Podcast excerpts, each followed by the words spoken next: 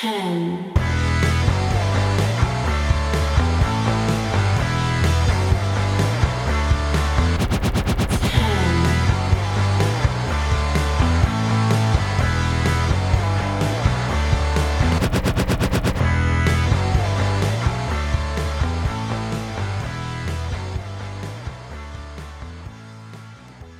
Monday Night Raw, a new Raw. Yes, it is. How was it? a little bit meandering. Ugh, new matches that are new, but was the show any good? That's why I'm here. My name is Matt Mayer, aka Imp, and we are live here on YouTube and will also be available in podcast form later. Links in the description or head over to WrestlingHeadlines.net. Monday Night Raw, the first of the new season, the season premiere. They kept hammering home. This season premiere is a big deal. It's a big thing. Apparently, according to commentary, I I guess it lines up with last year. So there's that. I guess I guess there's that. Uh, but yeah, it's uh it's an odd show. I think fair to say. Like yes, we got new matches that are new, fantastic. So I put it in the intro. I'm really happy to no longer see Andrade and Garza versus the Street Profits. no more. Like I can breathe finally. But I'd rate this Raw as a as like one third good. Like the first hour was bloody difficult, and I'll get to like my personal difficulty with it in a second. The second hour won me back. Loved the second hour. Genuinely brought me right back in. The third completely lost me again. So, and and I'm just thinking, how, how do you manage that? like when when they've had a positive raw before, where maybe it'd been an iffy bit. Normally it's the first hour. Like they'll nail that first hour, then then just fall off a cliff. I don't think I've ever had it where Raw has lost me immediately. Then I only watched on because I was covering it. I came very close to going, oh, I'm just so fatigued, and I'll get to that in a second. just maybe that's had an impact or whatever. But no, I enjoyed the second hour loads, and then uh, Azani hit me up on uh, Twitter. New uh, uh, follow uh, newest our newest columnist here at AtmosphereHeadlines.net. Highly recommend checking out his stuff. But yeah, he polite, politely informed me it wasn't just me, and that I, I would probably enjoy the second hour. And he was hundred percent correct. Uh, it did pick back up and then fall off a cliff again. Uh, so that was I, I was kind of losing my attention. I was just like, I'm so fatigued with everything that's happened. Like wrestling, just purely just wrestling wise, it's good to know that it wasn't just me. because, because the important thing is we are slap bang in the middle of the NJPW G1 Blues. It is a thing, especially for us, where New Japan's our number one, which it is for me. Where af- during the G1 climax, it is a mountain to climb, and quite often you need a force of will and just mental power to get through it because you're just kind of so tired of seeing so much wrestling. You just need a break, but you power through, and by the end of it, you're so happy that you did. You've seen so much fantastic wrestling so, in just one month span, and you just you feel so positive about wrestling, and you're looking at all the things building, going forward, looking towards January fourth, and all of that. Then I go to Monday Night Raw. And the reason I call it the G1 Blues is because it's normally quite a whiplash going from New Japan, like their big calendar moments. Because I don't get this feeling with like wrestling Dontaku, or not even the New Japan Cup most times. I don't normally get the whiplash where I'm watching New Japan and then I come back to WWE, and I have to be aware when I'm trying to judge WWE that I'm not always looking at it fairly because of what I'm comparing it against. I feel like as time's gone by, I'm getting slightly better at judging WWE by their own bar. Uh, AEW's really helped with that, like seeing an American product work at a completely different level, and so I can judge them differently compared to WWE, where I kind of measured them against what I thought would be good, and that was New Japan. So I was constantly measuring WWE against New Japan storyline telling uh, levels, when really I should have been kind of measuring up their own standard. and that's what that's what AEW's taught me. Because AEW measure at a different standard as well, in terms specifically in terms of their storytelling. Uh, because I'm one of those people who enjoys watching lots of wrestling. I don't have a bias towards I, any company. I just happen to prefer the storytelling style of New Japan slash AEW, which is more longer term. It's not slapping your face. Like if you watched one episode and didn't check into anything else, didn't really pay attention to what the commentators were saying, you just watched the action in front of you, you might not always pick up on it. You, it's the more you watch, the more you get out of it. And uh, but being the elite is that extra thing. Uh, so Sam, uh, fellow Sam Brown, fellow economist, the person I've been uh, collaborating with with the G1 Climax columns, the final one went up today. Uh, if you want to go check that out, I Yeah, so he said that, that it, AEW being the elite is like uh, the Lord of the Rings extended edition. Like, if you don't watch it, you get the entire story, but you get that something extra when you do. And really, it's for the fans, the people who are really into it, and they get so much extra from watching that stuff. I guess for New Japan, it'll be watching the post-show interviews as well, getting that storytelling there. But WWE different, and I've learned to stop comparing them to it. That said, the reason I went on that New Japan tangent is because I would I know I've learned after a massive tournament, after a massive stint covering them, I will enter the G1 Blues, where at first I'm knackered, which I am like now I am so exhausted. My sleep pattern, especially this is the first time I've covered New Japan Pro Wrestling whilst also covering WWE for this site, and in doing that, I'm absolutely exhausted. My sleep pattern is all over the place. Like, look at me, I look awful. Um, yeah, unkempt. I think would be the best way to put it. And like this jumper's more like it's it's owning me, isn't it? As in, I I am not I'm not wearing this hoodie with style. I'm just so exhausted. It's yeah, like yeah, I'm so tired. I'm not at my best senses and that's why watching that first hour of Raw, I was worried that that was going to be my experience, and I would judge it unfairly. And so when I do go through it, like yeah. And what didn't help is the phrase I've used in the title of this video is me- meandering, if I can bloody say the word. Like this war, this Raw was up and down, like to say the least. First hour, especially, so many questions, especially in terms of that thing I was just talking about in long term booking. And Tom Phillips at times is like, ah, why not? Why not do this? and I was like, because you've just done something setting it up. like, why would you immediately have to then in commentary go, well, why not? That's exciting, isn't it? Because you literally just set up universe rules and you're immediately breaking them. like, why would I care about your world? Why would I care about the rules of your world if you immediately break them? Like, and say, ah, who, this is fun. Who, who cares? It doesn't really matter, does it? So, oh, why did you tell me it matters then? like you spent the whole of last week telling me people on different brands mattered. Then immediately you get people from the SmackDown appearing on the Raw because, oh, isn't that fun? Why do the draft then? if it doesn't matter. Uh, anyway, um, yeah, that's a little tangent. The first hour, you could tell what match I was talking about there. it's just, yeah, the women's tag team match. I enjoyed it for what it was in the second hour, but there was that thing of why is the SmackDown team there? On SmackDown, just did a draft, told me the draft was important, that they would no longer be appearing on a certain show. It shakes everything up, but they're here anyway, so why did it matter? Um, but yeah, so the first hour did quite a bit. It felt like a bit, quite a bit of damage. The second hour injected one thing that I think I realised suddenly that Monday Night Raw has been missing, and it was fun. Like I enjoyed. The second hour was full of fun, and I suddenly realised I might be able to get into this. And I know that in terms of like the I guess lively comedy kind of styles that uh, exist in wrestling. A lot of people don't like that.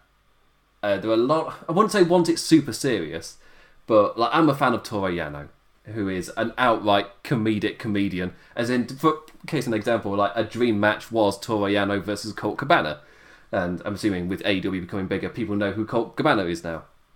And to, just just to put him on a level of like, understanding if you don't know who he is, and yeah, like I, I'm perfectly fine with fun. Like I love, I'm, I really enjoy uh, comedy wrestling. My world outside of, uh, I guess, wrestling thing. Uh, I've done a lot of stuff with stand-up comedy and things. So comedy is a world that I enjoy. I am happy to donate time to that world, but I don't care about twenty four seven. Slapstick isn't my thing, and twenty four seven title, nah, it doesn't do anything for me. Even though I, like, give me comedy I love variety in my television shows or everything. It's just that it depends on the style, obviously, because comedy is extremely subjective.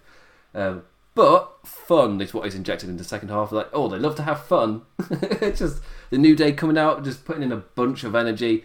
The, I guess the Miz Morrison versus Tucker and Mystery Guy were in the third hour where I was kind of drifting off a little bit. Uh, but yeah, so you had that. You had the women's tag. You just got energy and fun put in there. I feel like Raw has been missing. It's had energy because you've had the Street Profits. Well, again, I think, I think this is before I started doing the YouTube thing, but I have said before that just watching Montez Ford makes me tired. How does he have so much energy? Oh, he, I, I, I realised that in NXT. It's like he, he doesn't run out. he just he comes out jumping and bouncing, getting everybody in, which is like is per, perfect to getting the crowd into their characters and in the match. And then by the end, he's at the same level. Like how? Superhuman man. Um, but yeah, when I, I realised Raw's just been missing fun, and the New Day was just like, yes, thank you for yes, you in the middle of a massive Raw. I think that's the difference as well. Raw is three hours, and he needs solid variety, and especially the past few weeks, they've had some solid stuff going on, but the variety's been the issue. Especially, uh, technically, things are different tones, but it's the same stuff over and over again. But the New Day coming in, oh, it's nice and fresh. It's fantastic. But it meandered a bit. And I think the first segment is the best way to cover it. I was wondering if I should jump to the end, bring up something or whatever, but really to get a best picture of how meandering this Raw was, it's just to go through it, and hopefully I don't have a mental break. so I've watched other people covering the show tonight, and I know the Wrestle Talk guys, Ollie Davies, had a bit of a break at one point. Uh, what will be my breaking point? Find out. It'd probably be the first thing, knowing me. So, the Monday Night Raw kicked off with Alexa Bliss in the ring, and she introduced Wyatt's demon, the Fiend. The Fiend arrives formally, I guess, on Monday Night Raw, and they pose holding hands in the ring for an awesome photo shoot. But to make the photo even better for WWE.com, Retribution interrupts. Now they've got a theme. So immediately I hear theme. I'm like, Retrib- well, they're attacking the Fiend, and I'm not really sure what to think about this because you don't want either really getting destroyed here, and you'd assume the Fiend would destroy most of them because they still feel a bit like nameless lackeys. Again, like Teenage Mutant Ninja Turtle villains. not main villains, just people that Shredder would throw at them to get destroyed. But they get onto the ring, they got their new music playing, Mustafa Ali's working as leader. This is the first time we're seeing Ali as leader. And it's like, yeah, it doesn't go better for. I, I, had hopes, but then he just kind of fell down. So this is our first time seeing them with Mustafa Ali. But before he can dim the lights, he puts his hand up to do the thing again. The Fiend does it, and the lights just go down, and they try and attack him, but it's all dark. They can't see where he is. Lights come back up, and the Fiend has disappeared. Uh, which is very quickly the Hurt Business march on down and explode into chaos uh, with a uh, set up our Teddy Long impromptu tag match. And I would say, after living in the New Japan bubble for the past month, kicking off with an eight man tag was a nice ease back in with the familiar. I don't know if a lot of people might have zoned out a little bit or was like, ah, eight man tag. Yeah, I was like, ah, eight man tag. This is my jam. this is this is how all shows start. Just eight man tag. Yeah, yeah. Nice and ease me into the show. And in terms of the Hurt Business versus Retribution, you got the interest of seeing Retribution work with Mustafa Ali. They've only had one match before this, and it ended in a DQ, as it was just getting over, I guess, the initial characters of Oh, it was the week of T-Bar Mason Slapjack. What a week that was. as a wrestling fan, I really enjoyed that week. Afterwards, as we constantly mocked it, but also as a wrestling fan, I had to watch the show and cover it for a website. Ah, pain. pain. Um, but yeah, so at least the Hurt Business are a strong stable. Just everything about them is ticking all the boxes. I can see them going down as a really well regarded stable when you talk about this era in the future and I just hope they grow. I hope they kind of climb the card a little bit because yeah, they're a mid card act at the moment, but uh, they could very easily climb. They are such a solid stable. I'm just a bit worried WWE sees them as mid card, but Retribution are definitely in a better state with Ali, who in the match showed some great adjusted aggression. I really enjoyed that. Uh, just him enacting as leader and also like in his moveset, just being way more aggressive and yes, he still got the odd flippy stuff. He got to see his because of course the 205 Live chemistry he would have built with Cedric Alexander. They've got that, and they obviously see that in the match itself. And but that kind of built to a certainly odd ad break lead. So sign number one that I just pay just yeah worry like after a tad of a tiff between the lads at ringside, the fiend appeared on the Titantron with his creepy music playing, and on the Titantron he just sticks his tongue out and we go to break as Tom Phillips is like, "Oh my god, it's the Fiend!" And like, really, the main reason it was odd to me was because they played it as us knowing he's there, as in the audience. That's how they played it off. We know as the audience, whilst the eight lads in the ring have no idea because they're in their own little world. And immediately I'm like, but you played the music in the arena, so they must be completely deaf. so, and then of course, four of them were facing the direction the Titantron was on because they weren't, they weren't ringside, but they were staying at each other. But they would have heard the music, and then the Fiend's face appears on the Titantron. Would have seen that. so it's like, well, what is this segment? what was that ad break leading? Um, yeah, as in, it's not a, the worst device in the world to show something which the audience sees, and we know the Fiend's lurking and watching, uh, but they don't. But then you don't play the music in the arena, you don't put him on the Titantron with such a blatant. There's a way to do that without it being so. When I say immersion breaking, what I just mean is they are the characters that we were watching were meant to have not seen it, so it's just a bit weird when you, they must have. uh, it, because the things you have, the things they must have not been able to do in order to have missed it. It's weird. Uh, the match after the break seemed to be building but as the pace kicked up, Lashley ran roughshot and just caught T Bar in the hurt lock, and T Bar tapped out. Like, and, and just immediately like, oh, what a crap debut match! like for like for the finally formed stable, and it's not Slapjack who taps out. It's T Bar. It's the big one, the big muscly one, the the man who could go against Bobby Lashley in it. If you got Mustafa Ali with MVP, and then you got Big Lad versus Big Lad. No, Bobby Lashley just destroys the former Dijak. Just T Bar just gets destroyed by it. so, and that's without any outside interference or anything. And just no, he just beat them. It's like, well, wait, what is, what is this? Um, and it's not the type of thing that I feel like would have hindered anything at all. Because afterwards, the Fiend came out, and it's just like with their first, it's the first match with their new leader, and they immediately lose. like, what are you trying to start? Like they are so, after this, they are solidly mid card, and there's the thing of were they buried? Not on purpose. It's not something they can't overcome, but it will be. It won't be fixed next week, for example. It might take a week or two, or maybe the Build to Survivor series to fight the ship. Because, like, in terms of hierarchy on the card, they were they're a, they're a stable that needs to be established and to slowly climb using uh, like successful deeds, I guess. But they got completely destroyed by the Hurt Business, and then the Fiend comes out and destroys them all.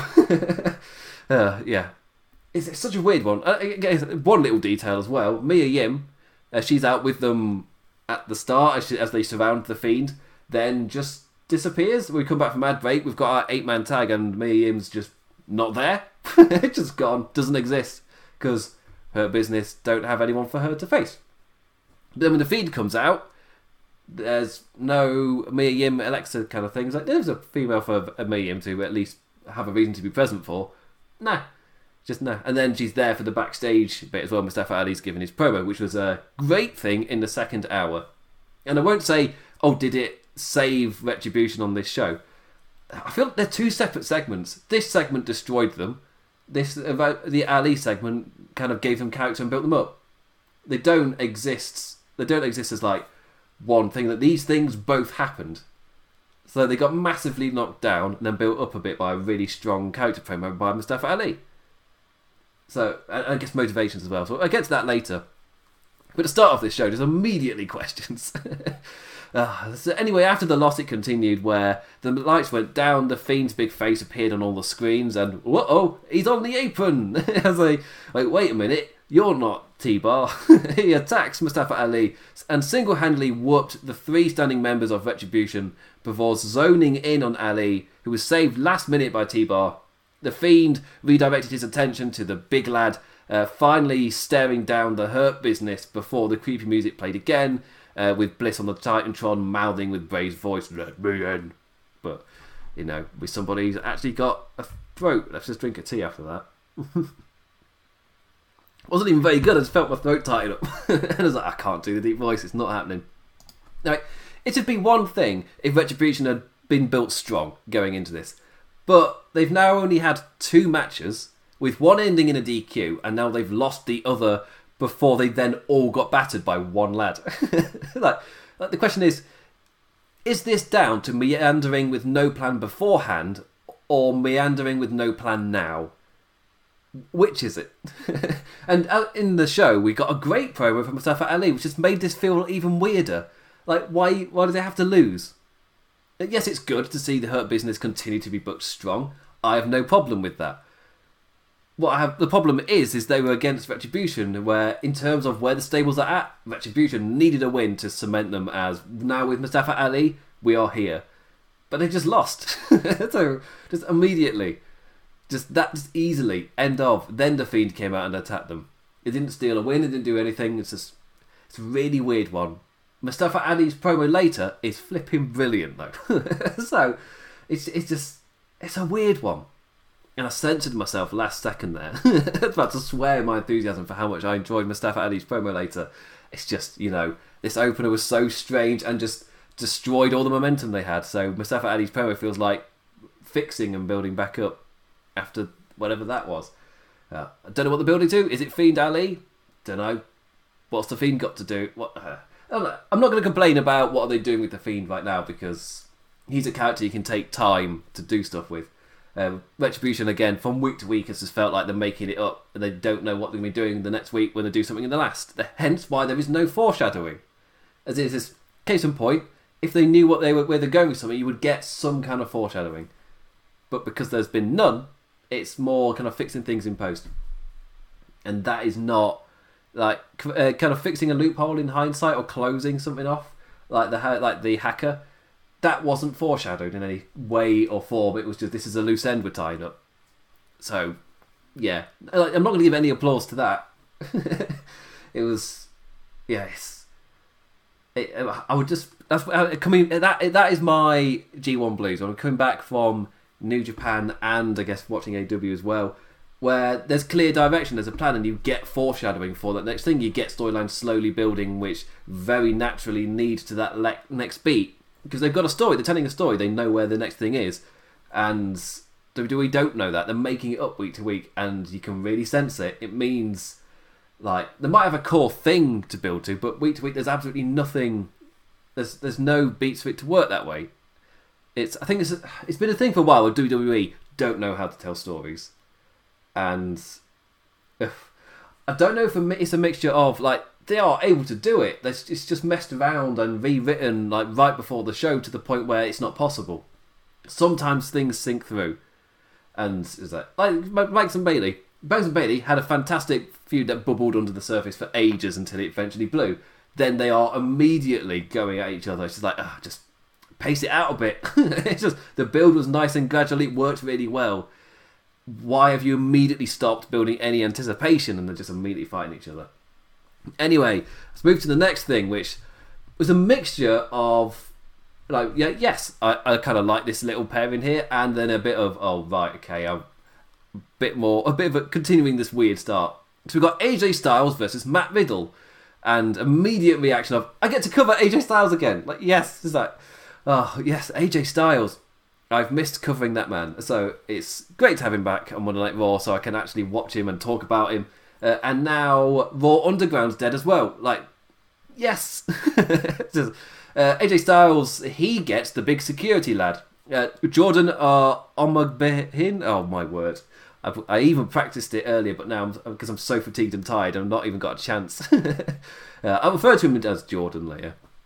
But uh, Omogbehin, there we go, nailed it. So Omogbehin uh, comes out with.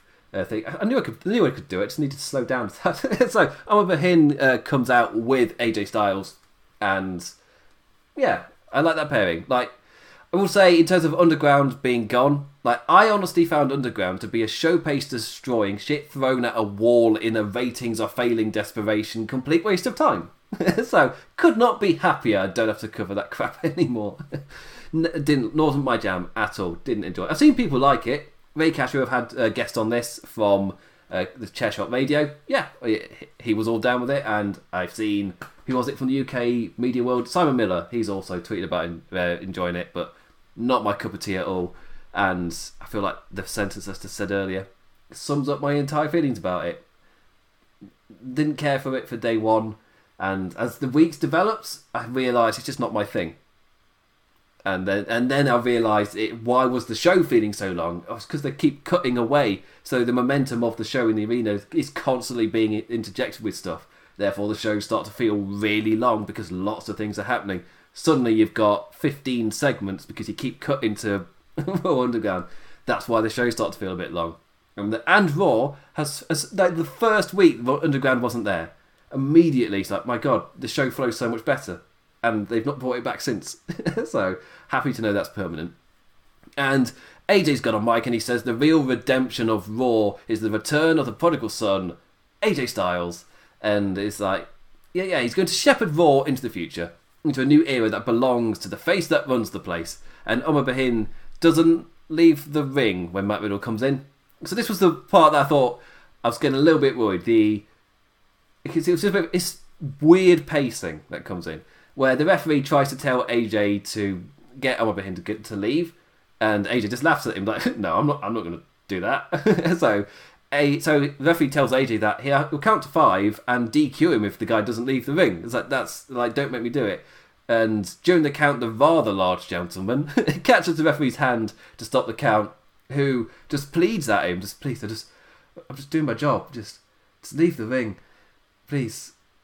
And uh, after some pleading, he abides. And uh, like, I get what they're trying to portray, but it went on a little too long. Was executed a tad awkwardly, and the commentator is playing it as oh super serious, like oh no, but that that, that I hate it when they do that because it's uh, it's the least natural reaction to do that voice, uh, to do that reaction to it. It's like, oh no, what's going to happen? What's going to happen?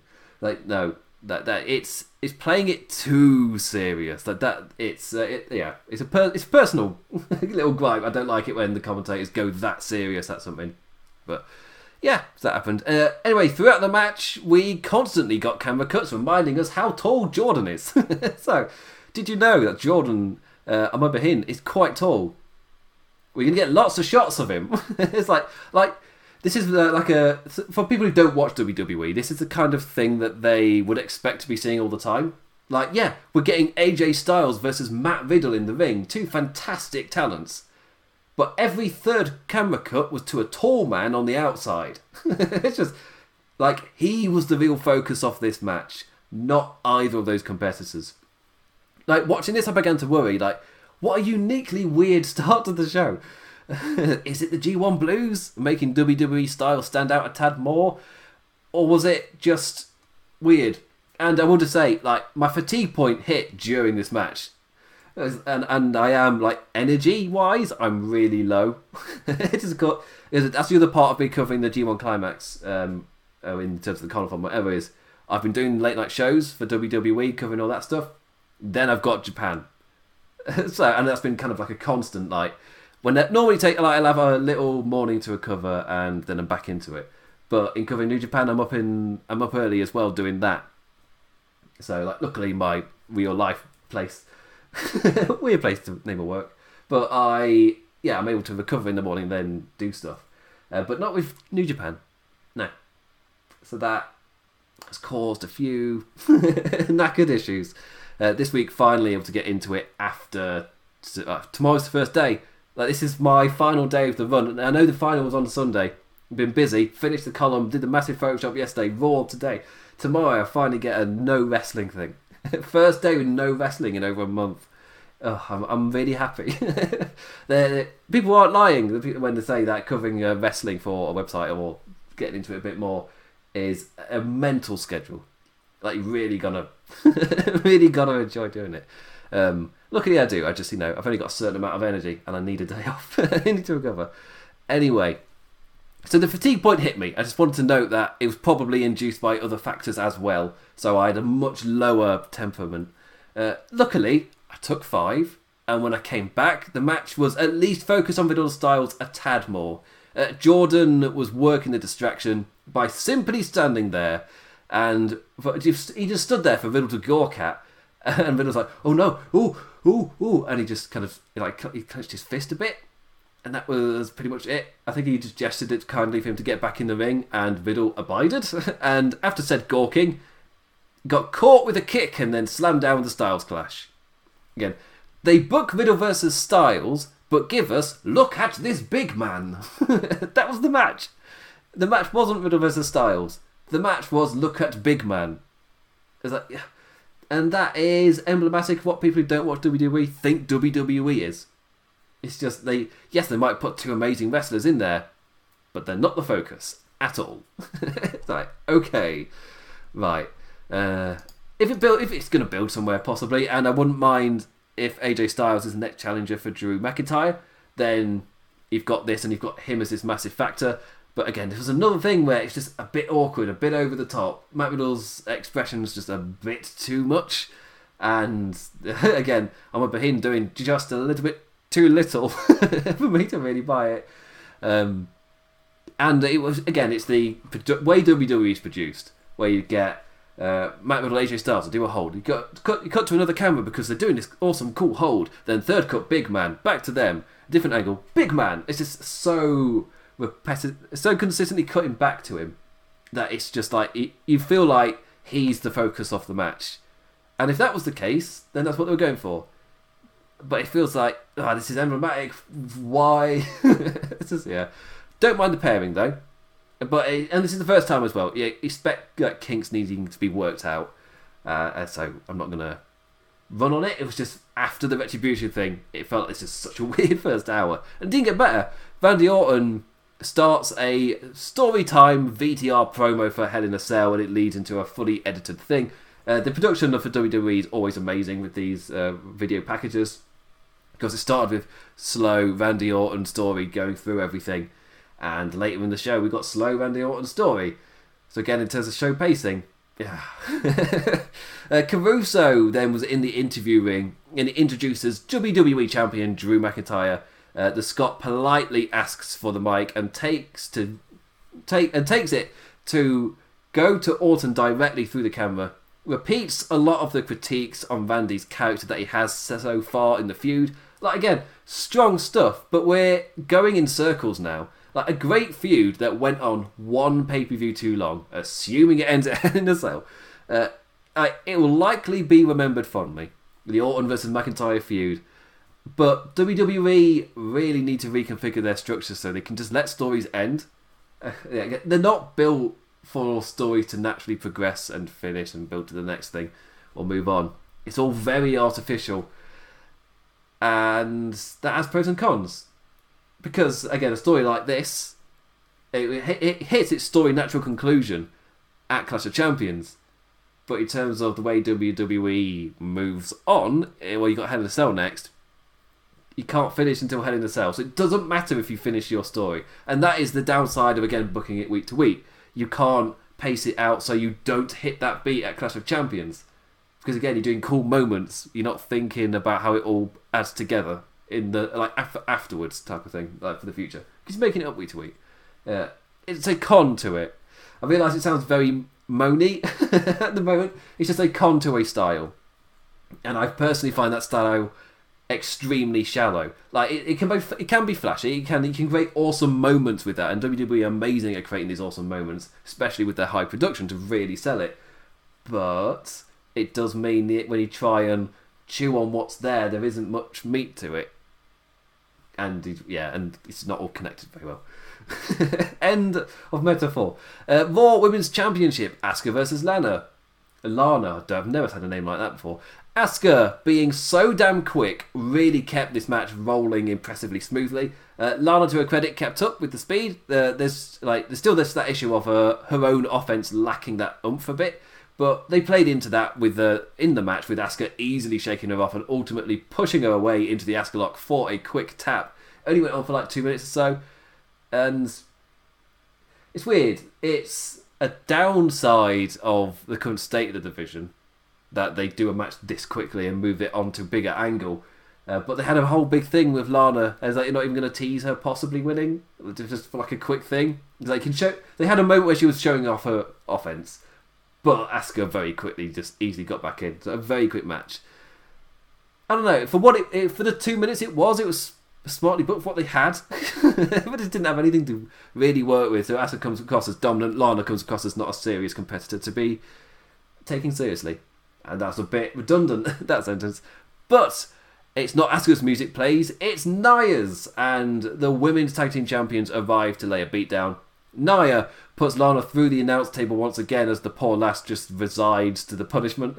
Asuka fights back, however, and poses on the ramp as Nia and Shayna wait with all their anger till the post break match post post match break post match ad break bit post post match post ad break bit. There we go. I knew I was missing something in that sentence because we then went straight into Nia versus Shayna. That's Asuka done for now. Gone off the show. Uh, she has that quick win within two minutes, and then it's straight onto the, the tag team champions who get a full on promo and presentation. There, and Asuka has no match for Hell in a Cell. And because they did the big build to have Lana on the season premiere, because got to build the season premiere, got to have a title match. Uh, but now she's got nothing at the pay per view. Yeah, to be fair, give me shorter pay per views. I'm not going to complain too much. It's just not much to be excited for. And to be fair, Hell in a Cell, it's just a Hell in a Cell matches, really. But there's nothing really around them, and that means you know it's going to be full of filler, and that kind of sucks. Anyway, Nia and Shayna, they're not good friends, but they are good at dominating as a team. Uh, they lay down the challenge for anyone to refute that claim when out comes Mandy Rose and Dana Brooke. Like, oh, yeah, they've been building these a little bit. Quickly followed, though, by a new team of Lacey Evans and Peyton Royce, who also play up that they don't get along. So we've got two teams now that don't get on. and They're competing for the spotlight. So I found it funny. like I've always there's something about a and Peyton Royce's sense of humour that I find semi I find quite funny, and uh, yeah, same here. There's something I found it. I had fun with it, but uh, immediately I'm asking questions. Why have you split up Peyton Royce and then put her in another team? like, why? And if also now you've got two teams doing the we don't get along angle. Like, oh damn it, D'Lo, just completely going against each other. Uh, and an impromptu match turns into a four-way as Ruby Riott and Liv Morgan of the Riott Squad enter the fray. Uh, immediately not abiding by their own draft rules and having to have commentary explain oh, there's like a one week period to say goodbye. He's like, uh, why you want to spend? Uh, but it kind of felt a bit like, oh, why not? Why not have them? Yeah, come on down. This will be fun. Like, yeah, but why do the draft? Why you put any weight behind the draft if it doesn't matter? I mean, again, biggest gripe with WWE is their world building. And and I've got I've got lots of other gripes, but for me personally, this is the biggest. It's what pushed me away in 2019 if you want me to take any of your rules seriously, like match rules as well, then when you establish them, don't immediately break them. so in terms of this, if if the structure of your universe is that these things exist in this way, and the reason this is important is because once they move from Mondays to Fridays, they won't see each other again. Like they are gone from this day now. One week later, they're back on it, back on Mondays again. When he just told me the week previously they're moving to Fridays. That's big. You won't see them on Mondays anymore. Immediately see them on Mondays again. just, why? why? Why should I care about any of your uh, big impending what kind of world moments when it doesn't? When the rules are immediately broken. Uh, I will say SmackDown did it, and the only because of course the New Day got their farewell and the only, I guess, thing for it would be they did it on SmackDown, and that's their new start of the week. I know it's confusing because you get pay per views in between, but the week seems to go SmackDown first, then Raw. So technically, it's the same WWE week. So do I let it slide? Oh, it made me have a whinge. so I guess let it slide. Uh, I enje- I generally enjoyed the match. Uh, uh, going straight into a new tag team brings up questions why they split her and Billie in the first place, but the division is all the better for this variety that's finally there. Like it feels like there's actually teams to work with here. Like I enjoyed her and Lacey's dynamic, showing some chemistry, but their egos are too grand and they're constantly trying to outshine each other.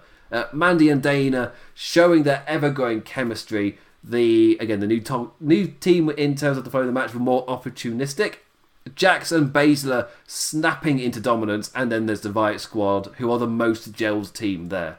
Uh, Riott scored the Riott kick on Evans, but Baszler was there to drag her away. Jax gets tagged in, and Samoan drops Lacey to hell. One, two, three. The women's tag champs assert their dominance once again. Good for them. a, a division that seems to be building up relatively nicely, and I'd call this segment one of three, like in a row, which injected a bit of fun into the show. It, it, it, it does require the point of there's a lot less kind of other booking happening to hinging on it. Uh, like with Retribution, where there's the months of the mean- meandering build, making it up week to week, and like that you're constantly hitting brick walls because of it. Then there's the I guess you give the two really strong wrestlers and you, entire, focus the entire match on big man on the outside. I was, I was entering the women's tag just feeling like just not up for Raw at all, and then I really enjoyed the women's tag. It was just a bit of harmless, enjoyable fun without much in the way of stakes really, and that really helped for me. It, it was just a fun, fast-paced match. Didn't have to be perfect. Like sometimes you could put out a just a two-star tag match and I'll enjoy it, and it, I don't need anything more from it. Like not everything has to be five stars. I'm fine with that. Uh, and then after that, we got Elias. So, so this is very Marmite. There's a thing. You either loved it or you absolutely hated it. And I loved this. Again, I've heard other reviewers absolutely hate it, call it stupid, a waste of time. I I enjoyed it because they're going all in on it, and that's all I ask with a character like this. Is if you're gonna if you're gonna run with it, bloody run with it, go all in, and like immediately he's got a full band and everything. Yes, like yes, I'm all for this. Like for me, the perfect evolution of this man's character is he's now got a band, even if it's just for this one week. and uh, like, if only they were wrestlers too. Then he's got a, music band that's also a stable, but it's not like 3MB. It's like an actual band, and he's the definite leader. And uh, it when he goes out to play, he's got the smoke machine as a, a graphic for his album in the bottom left, plugging it like multiple times throughout the songs. Got backup singers and everything. Like they went in on this, and I'm here for it. And like I realised that honestly, with how fatigued I was, I really needed this SNL Saturday Night Live music break to just refresh me on the show. Like, and then at, afterwards, just ending it with uh, "Thank you, good night, I love none of you," and then coming before coming back out for an encore, and that leads into the angle. But yeah, it was exactly what I needed at exactly the right time in the show.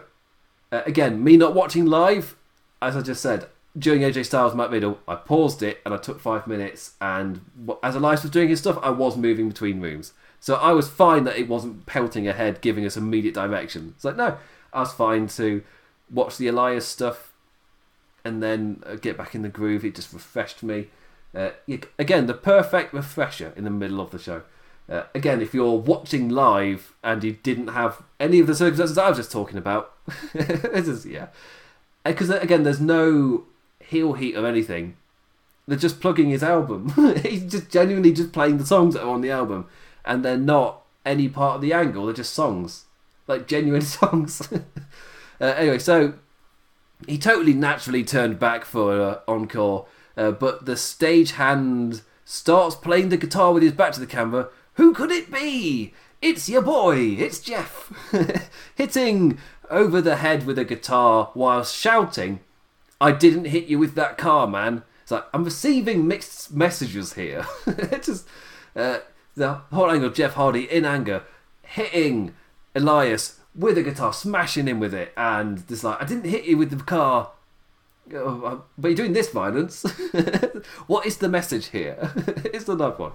Uh, later, I mean, the message is Elias is the bad guy, Ugh. and uh, later Elias would celebrate uh, we'd say that he will be celebrating both his album dropping and celebrating Jeff Hardy being dropped after he challenges the man at Hell in a Cell. I've worded that wrongly, but it's good enough. Uh, so this was just a big setup for Hell in a Cell. And if I'm right, it's this and Drew McIntyre Orton, and that's it for Raw. Have I completely forgotten something? I think that's it. There's nothing else. I'm gonna get filler. We've got those two matches, and that's it. We're gonna be getting filler. Uh, anyway, uh, Miz and Morrison were then backstage recapping the latest happenings with them. Of course, it's been on SmackDown, so make sure the Raw audience knows. To be fair, I'm somebody who rarely checks into SmackDown, so yeah, it kind of makes sense. It's nice to do this. Uh, I, I, immediately, I'm like, what is this feud? Tucker walks in and has a moan at them. Uh, he says he's going to find a tag partner, and they're gonna he's beat him up. They're gonna beat up Miz and Morrison. Uh, they just laugh it off. Uh, New Day injection of fun. This the, the, the, for me the fight the penultimate kind of massive thumbs up for this because after this was the Mustafa Ali, which just the cherry on the cake, just the perfect end to the hour. again, it had a lot more lightheartedness, but not slapstick. It, it injected a, what the show really needed. Just kind of lifted the seriousness off the lid a bit. I don't know. don't know where I'm going with that metaphor. But yeah, it's it's fun. Fun is what Raw's been needing in this middle hour just to carry it along. And New Day are the perfect addition for a three-hour show. Uh, a whole dose of fun in the middle. Yes, it was great. And uh, New Day have red belts now. Uh, yeah. Speaking of red, out comes Sheamus, and he interrupts, uh, rubs in how they've lost Big E, like a pleasant follow-on from that feud ending. Uh, I, I was fine with it. I enjoyed that. Uh, this was such a fun interaction. Like Sheamus, all serious faced as New Day dance that PG line, singing about spreading their seeds all over WWE. Apple seeds. They're spreading apple seeds. There's no, no, not those kind of seeds. They're spreading apple seeds. That's what they said. Kofi Kingston versus Sheamus was next, and uh, as it was, it was immediate laugh, plugged by Tom Phillips as the first time these two lads have faced in nine years on a Monday. Oh, not as impressive a stat. they faced. Oh, yeah, of course, because New Day in the bar. They Kofi Kingston and Sheamus have faced plenty of times over the past few years. They faced a hell of a lot, but oh, not on a Monday. Ooh, like, yeah. Uh, I, I mean, I, immediately I laughed as like, oh, that's you built that up as a like, oh, it's an impressive stat, but then it just drops on a Monday. so yeah, it's not that impressive. Because of course they face each other on Fridays all the time. so yeah, not a new pairing at all. Anyway, anyway, Hubs. Hubs, that's not Woods. Where did I get Hubs from? Woods hyped his man from ringside as the angry Irishman tried to down Kofi's flying positivity. I loved Big E appearing as one of the Thunderdome viewers. Uh, Woods using that to help hype up his man. Uh, great little touch showing they're still friends. Uh, after Sheamus had attempted some grounding of Kingston, that lit a fire under the man with that and Big E, who would then hit a flurry of offense. Eventually, the Irishman caught the fella, slamming him down hard with all sorts of big moves like always to no avail, like a, always to no avail. A great side slam, like a winding Alabama slam. He paid the price trying to literally elevate his offense. Kofi fighting back after the Irishman tried a white noise from Bret's rope. In the end, a fast sequence was too much for Sheamus, as Kofi scored a near fall SOS before knocking him down with the Trouble in Paradise for the win. Yeah, really enjoyed this segment. It was fun. I just. Because uh, WWE used that line of "Oh, they like to have fun" as just they just these these are baby babyface characters that are getting the crowd to cheer. Oh, we don't know what the characters are past that. it's just they like to have fun. It's the stock phrase to explain them. But uh, this hour just injected a bunch of. Because when I say fun, I mean it's entertaining they're livening up the show, but it's not high stakes, super serious.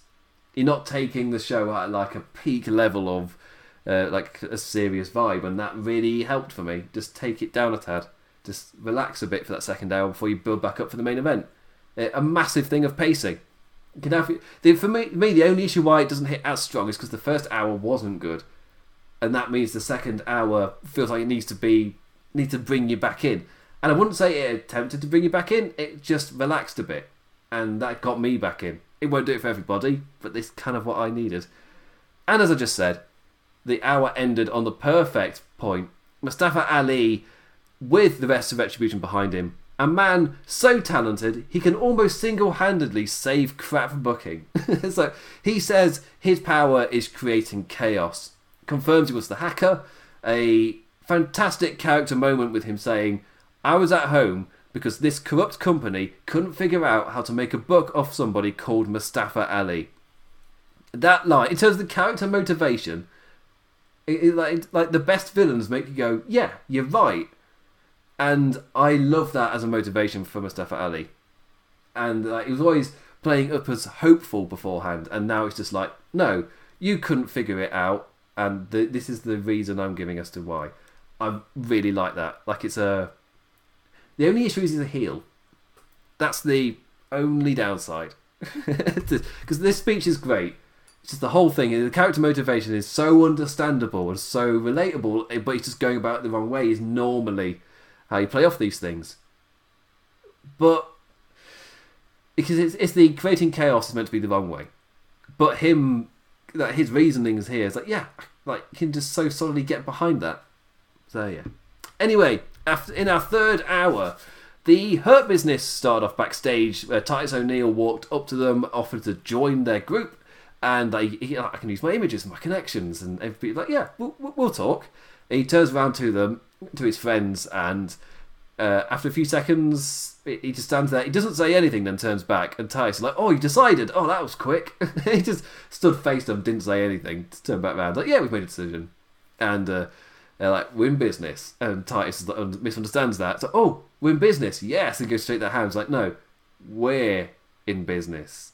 Like we're in business, and then they attack and uh, destroy and stomp down Titus O'Neil, and that was that just I guess it was a getting their heat back moment after make sure that we know the hurt business are the bad guys. Like just not get it confused, even though they're facing retribution who are definitely heels. The hurt business are also definitely heels. And I guess in terms of giving WWE praise, they're doing heel versus heel. When do they do heel versus heel? Like they've constantly like on um, I think it was the NXT review.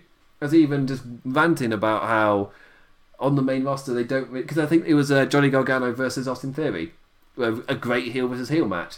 As like WWE main roster, they've claimed in the past that they do. There's no heel or babyface. It's just characters. But then you watch the show and it's purely a show of 100% of heel of bad guy and good guy matches and stories.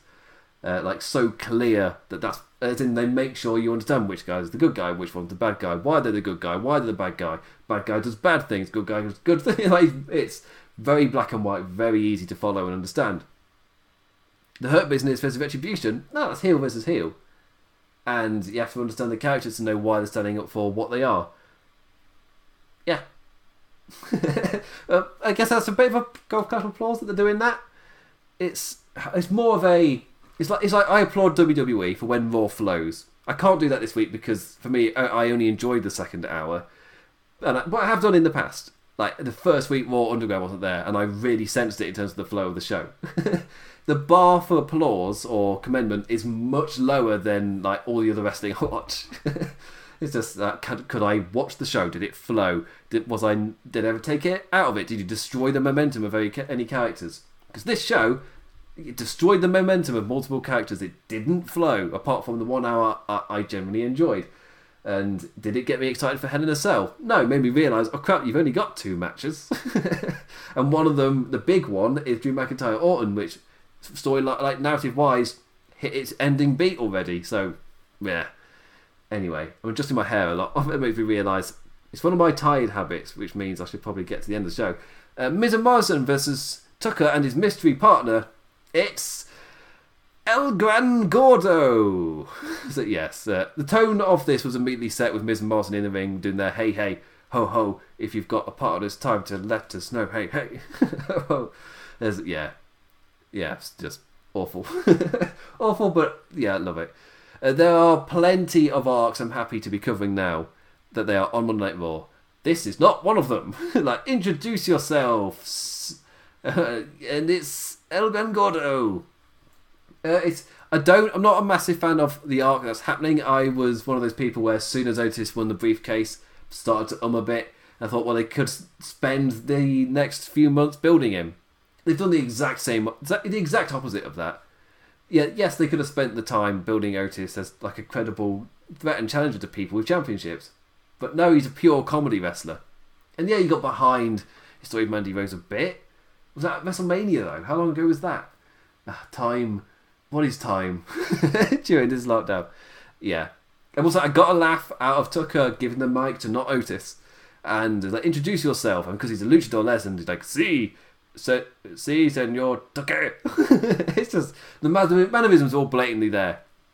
Mr. Morrison, don't buy any of it. It's like, no, we know you're Otis. You're blatantly Otis. And Miz uh, goes into a massive rant, running down Otis for disgracing the money in the bank briefcase and which like made his career. He holds that as such high regard, and Otis is destroying the prestige with it being a complete jokey character.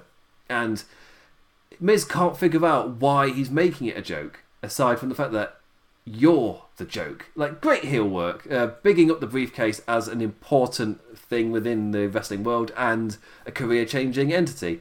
but running down his opponent for being purely silly. Like for me, great stuff from Miz. Like, in a purely silly segment, he had a very serious rant that I totally got behind. Uh, the match itself, for me, I found it com- kind of skippable because it was the third hour, and I think I said this on the NXT show when James Boyd was on of One Nation Radio. That in terms of pacing of a show, for me, do not put your comedy in the like third hour type of thing because I'm fatigued at that point. I'm all for it in the first like two, but put it in the third and I'm likely to zone out and want to skip it because it feels like filler. Or this is the thing before the actual segment which you've been building to or show. So that's kind of what this was for me. It's a bit skippable. There were moments to laugh at. Yeah, El Gran Gordo with his wafting cape gliding with offense, uh, with him doing a cartwheel and like a, a big slow arm drag, and then they go luchador. I loved that beat. and uh, yeah, but then to tell how much we should be caring, R-Truth ran out and got chased ringside up the ramp, working distraction, and then Miz, off that distraction, gets caught by uh, El Grande, El Gran Gordo, and uh, Otis grabs the win. Not even uh, keeping the facade up for that. We'll say funny little detail, which I was happy with, with Gran Metalik and Lince Dorado, as they were chasing R-Truth, they paused, looked inside to see El Gran Gordo, and they marked out. I was like, oh crap, it's El Gran Gordo, this luchador legend. Just, um, yeah, I found that quite funny. So yeah, it's, it's one of those which is funny, but also doesn't make sense when the story you're also telling us because on commentary Tom Phillips is just saying that no, we know it's blatantly Otis. Like this is a silly disguise. This is stupid. But Gran Metalik and Lince Dorado are like, oh my god, it's El Gran Gordo. so it's just. Uh, it's a comedic beat, which got me mad. It's a, com- it's a moment. There we go. It's a moment, but it doesn't actually make any sense because you've already informed us, the audience, that he's that everyone knows it's not Otis. So is Gran Gordo actually a legend? And it's, it's, it's one of those things. That it got a laugh out of me at the moment, but doesn't actually make any sense. so yeah, I'll drop it. It's a silly. It's a silly segment. It had silly bits in it. Uh, yeah. Anyway, speaking of segments, uh, New Day and Heavy Machinery after the break were backstage. Mandy Rose. Uh, brings El Gran Gordo a big ham to eat as Xavier Woods plays a trombone and they all dance. That's literally what happened. like I don't know what other notes to make. that was beat for beat. What happened? we move on. Firefly Funhouse, the first Firefly Funhouse on Raw. I guess since last week with Kevin Owens, but suddenly realised it's the first like proper one since Bray's come over, and uh, Bray's looking through his toy box, taking all things out. He brings out oh, there's a thing with the red X on it, which is from his feud with Randy Orton. So maybe that's a little hint of what's coming up after McIntyre Orton, assumably ends at Hell in a Cell. And but and Bray's promo is all about new beginnings and making new friends over on his new show of Raw. Like he tells Rambling Rabbit, like he'll be a better friend, and like the past is in our heads, whilst the future is in our hands. Right before the buzzard eats the poor rabbit, and Bray just laughs at him. like, yeah, I I like the serious, like the ch- children's show, serious message, and followed by just the Bray Wyatt violent humour. like uh, followed by a knock on the door, and it's Alexa Bliss in a Freddy Krueger gear. Uh, she says the fun is getting just just getting started as everybody cheers. Like hey, uh, she seemingly doesn't have any alter ego inside the Firefly Funhouse. She's just Alexa Bliss. But to be fair, it's been established in the past with like Seth Rollins charging in and attacking and various people. Uh, Adam Pearce was Adam Pearce, but he had to pretend to be a postman. Like, yeah, they they're not not these people when they're inside the Firefly Funhouse. So yeah, Braun Strowman versus Keith Lee. Ooh, right then. First impressions: big boys meat slapping meat. Here we go. the Big E special. Put it on a grill. Um, WWE didn't do that. No, no, no. Uh, so I, I, felt like, yeah, big lads. And they had their match last week, which felt like, oh, this is a teaser. Then on the season premiere, you go big. Ah, the opposite. Turns out what happened the week before was the big feud starter. And this week they went small. Uh, no pun intended because of how the match ended up offense wise.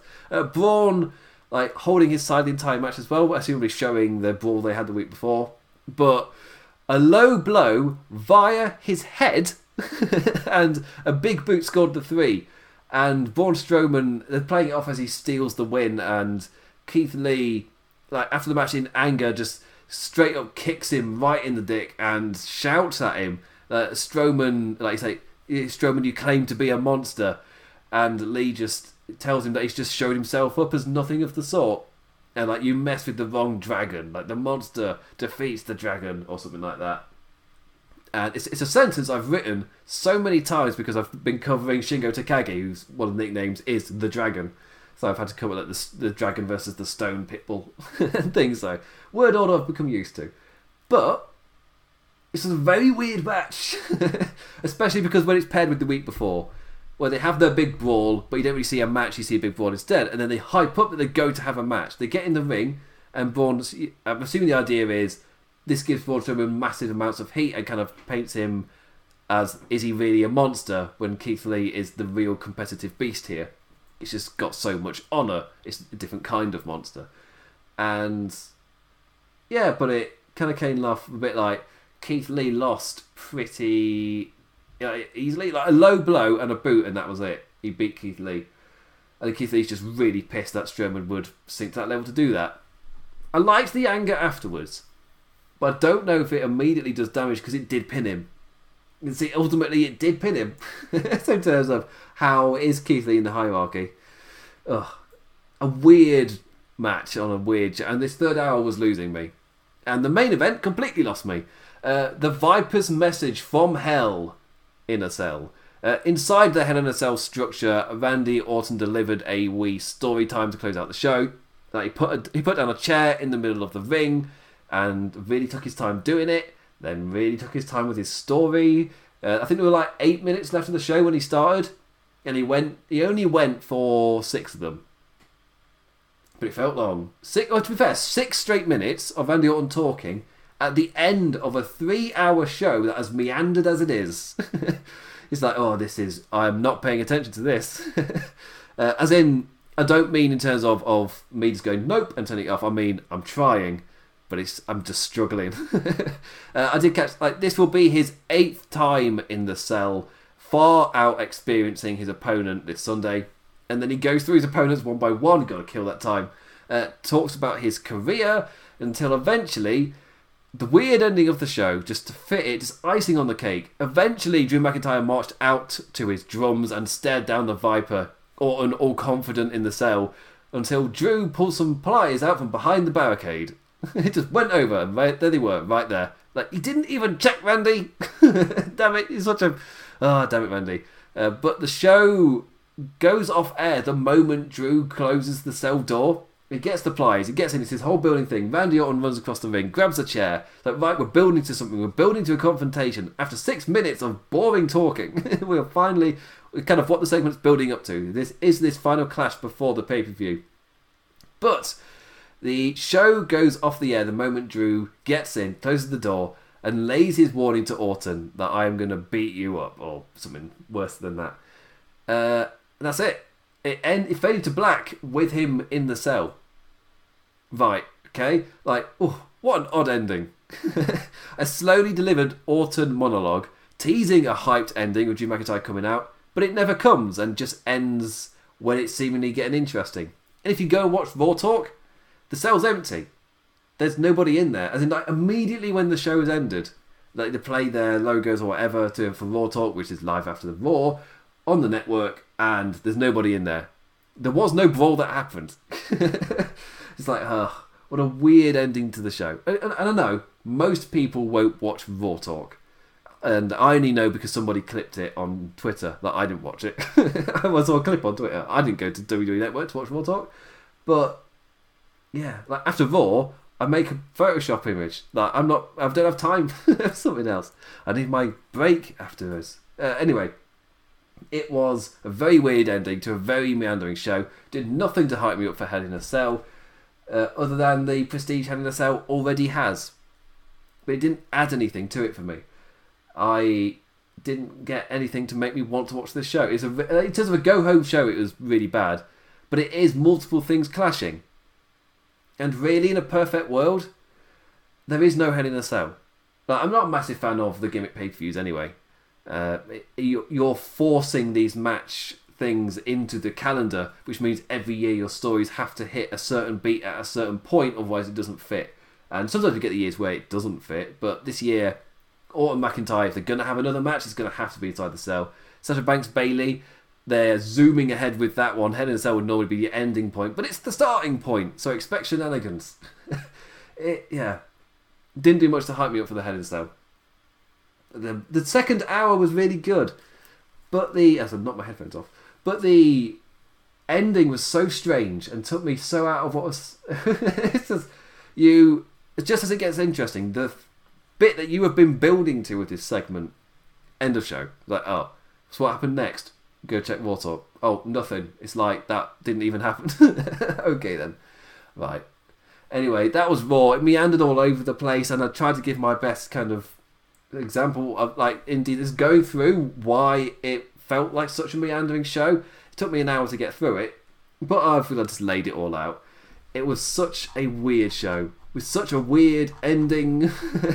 uh, first hour and third hour were constantly meandering because meandering, I guess, it's like a peaks and troughs. It had a peak, and for me, that's the second hour. Thoroughly enjoyed like pretty much the entire thing. Every segment either built to something or was entertaining fun. But the first hour and the third hour did nothing for me, and I was bored with Orton. I was bored watching it. So yeah.